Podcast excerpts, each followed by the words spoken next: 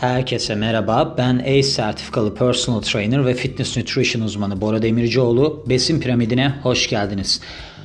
Bugünkü konumuz pembe Himalaya tuzu olacak. Neden bu olacak? Çünkü ben alışveriş yaparken dikkat ettim. Bin çeşit tuz var. Ve bunlardan benim en çok dikkatimi çeken pembe rengiyle Himalaya tuzu oldu. Ben de düşündüm dedim ki bunun neymiş farkı? Çünkü bir sürü tuz var. Mesela benim kullandığım var. Onda sodyumla potasyumu biraz daha artırmışlar. O zaman da ne olmuş? İşte potasyumu yükseldiği için hani sodyumun etkilerini biraz kırmış öyle bir tuz var. Ama bu tuz gibi rengi yok. Yani çok havalı durmuyor. Ben de bunu araştırmak istedim. Bununla beraber benim odamda Himalaya tuzundan bir tuz lambası var ve kişi demişti ki satarken bana bunu aldığınız zaman odadaki rutubeti nemi falan alır. Ben de düşündüm. Dedim ki ya bu yıllardır senin başucunda duruyor. Bununla ilgili sen neden araştırma yapmadın ki? Yani böyle bir podcast'in de var. Bunu yap dedim ve araştırmaya başladım. Şimdi şöyle. Pembe Himalaya tuzu Pakistan'ın Punjab bölgesinden geliyormuş. Bir çeşit kaya tuzuymuş. Kevra tuz madeninden geliyormuş. Çok da detay vereyim. Kimyasal olarak sofra tuzuna benziyormuş. %98'e kadar sodyum klorür içeriyor. Tuzun kalanında potasyum, magnezyum, kalsiyum ve özellikle demir gibi mineraller var ve bu mineraller sebebiyle tadı farklı ve rengi pembeymiş. Yani bu renginin sebebi aslında içerdiği mineraller. Vücudun tuza neden ihtiyacı olduğuna kısaca bakalım. Bir ara verelim. Sodyum biliyorsunuz gerekli bir mineral. Neden gerekli? Çünkü kas kasılmasında ve gevşemesinde önemli bir rol oynuyor. Sıvı dengesini düzenliyor. Yani dehidrasyonu, vücuttaki susuzluğu engelliyor. Sinir sistemine uyarılar gönderiyor. Düşük tansiyonu engelliyor ki benim bu çok yaşadığım bir sorundur. Biliyorsunuz hani bayılanlara falan tuzlu bir ayran verirler. Son araştırmalar tuz tüketiminin enfeksiyon riskini düşürdüğünü ve zararlı bakterileri öldürdüğünü de böyle bir iddia etmiş. Hayvanlar üzerinde yapılan bir araştırmaya göre de tuz depresyonda azalmaya yol açıyormuş. Şimdi bakalım bunun faydalarına ve mitlere yani efsanelere. Zengin mineral içeriği. Diyorlar ki 84 farklı mineral içerir. %98'i sodyum klorür. Bu sebeple kalan %2'si mineral. Yani o kadar küçük bir miktar ki bunun pek bir fayda sağlayacağı düşünülmez. Şimdi ben bunu Medical News Today'den, WebMD'den ve de nereden Healthline'dan çevirdim. Healthline'da Himalaya tuzuyla normal tuzun bir karşılaştırması vardı 1 gramında. Kalsiyum 1.6 mg Himalaya tuzunda, normal tuzda 0.4 mg'mış. Potasyum 2.8 mg Himalaya tuzunda, normal tuzda 0.9 mg. Magnezyum 1.06 mg Himalaya tuzunda, normal tuzda 0.012 mg. Demir Himalaya tuzunda 0.037 mg, normal tuzda 0.01 mg. Sodyum Himalaya tuzunda 368 mg, normal tuzda 381 mg. Şimdi gördüğünüz gibi rakamlar çok düşük 1 gramında. Çünkü bizim mesela bunların hepsine 3 gramı bulan yok. Hani bu kalsiyum, potasyum, magnezyumda ama 3 gramı diyorum 3 miligramı. Şimdi kalsiyum, potasyum, magnezyumun normalde alınması gereken oranları ne? Kalsiyum mesela 1000 ile 1200 mg alınması gerekir. Potasyumun 3500 ile 4700 mg alınması gerekir. Magnezyumun 420-320 mg alınması gerekir.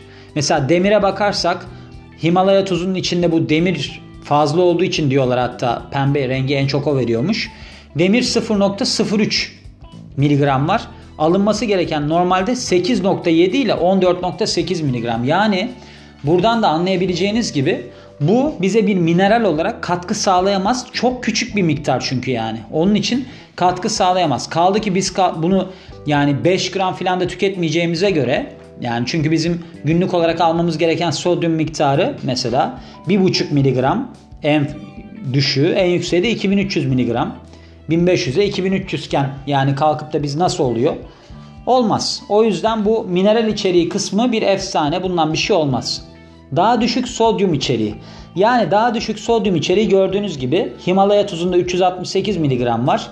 Normal tuzda 381 mg var. Ama şöyle bunun bir artı yanı var.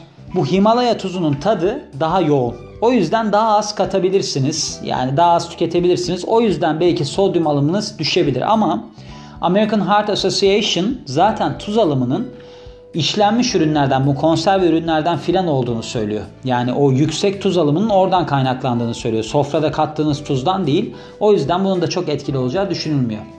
Daha doğal olduğu söyleniyor. Bu olabilecek bir şey çünkü sofra tuzu çok fazla işlemden geçiyor. Mesela topaklanmayı engellesin diye içine magnezyum karbonat filan koyuyorlar. Ama tabii ki bu şeyde yok. E, Himalaya tuzunda böyle bir işlem yok. Yani tamamen saf gibi bir durumda. Hidrasyon sağlıyor yani vücudunuzda su oranını artırıyor. Yani bir tutan pembe tuz işte yemek ve içeceklerde vücudu optimal suda tutar. O, o dengede tutar deniliyor da yani bunun için zaten Himalaya tuzu şart değil. Normal tuz da bunu yapıyor.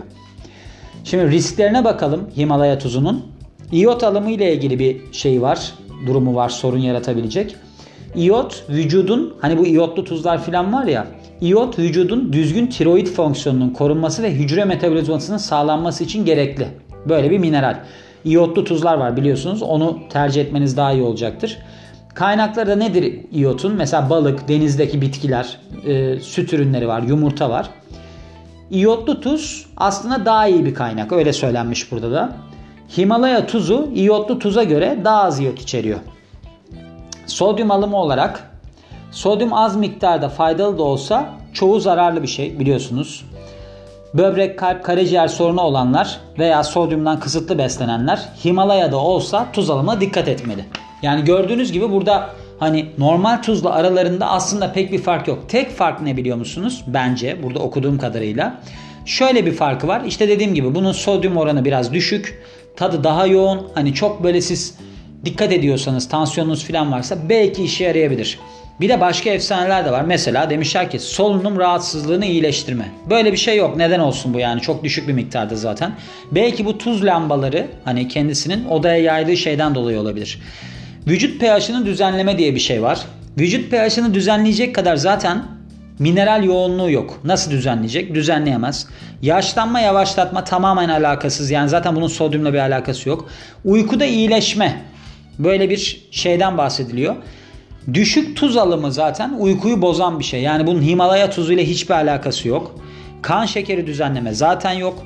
Bir de libido artışı denilmiş ki bu tam bir saçmalıkmış. Hiç bununla alakası yokmuş. Yani gördüğünüz gibi şimdi Himalaya tuzunun fiyatı çok yüksek diğerlerine göre baktığınızda. Özellikle bunu başka markalar altında satıyorlar. Yok organikler bilmem neler bilmem ne pazarında satılıyor.